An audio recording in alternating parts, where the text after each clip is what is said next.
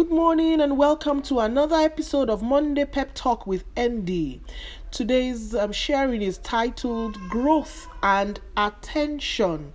Growth and attention. It's amazing seeing growth, especially in young babies. Within weeks, you can almost not recognize them.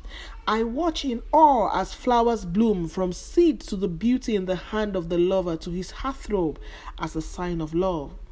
If the seed remained as a seed, regardless of its great potential of beauty, it will never ever be appreciated. To gain attention for promotion or any desired height in life, growth is an essential prerequisite. Rather than sulk and complain of not being recognized, why not pay the price and grow? Your hidden potential awaits your growth process.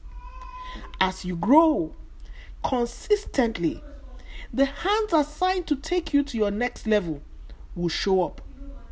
Don't struggle for recognition. Don't struggle to be known. Grow.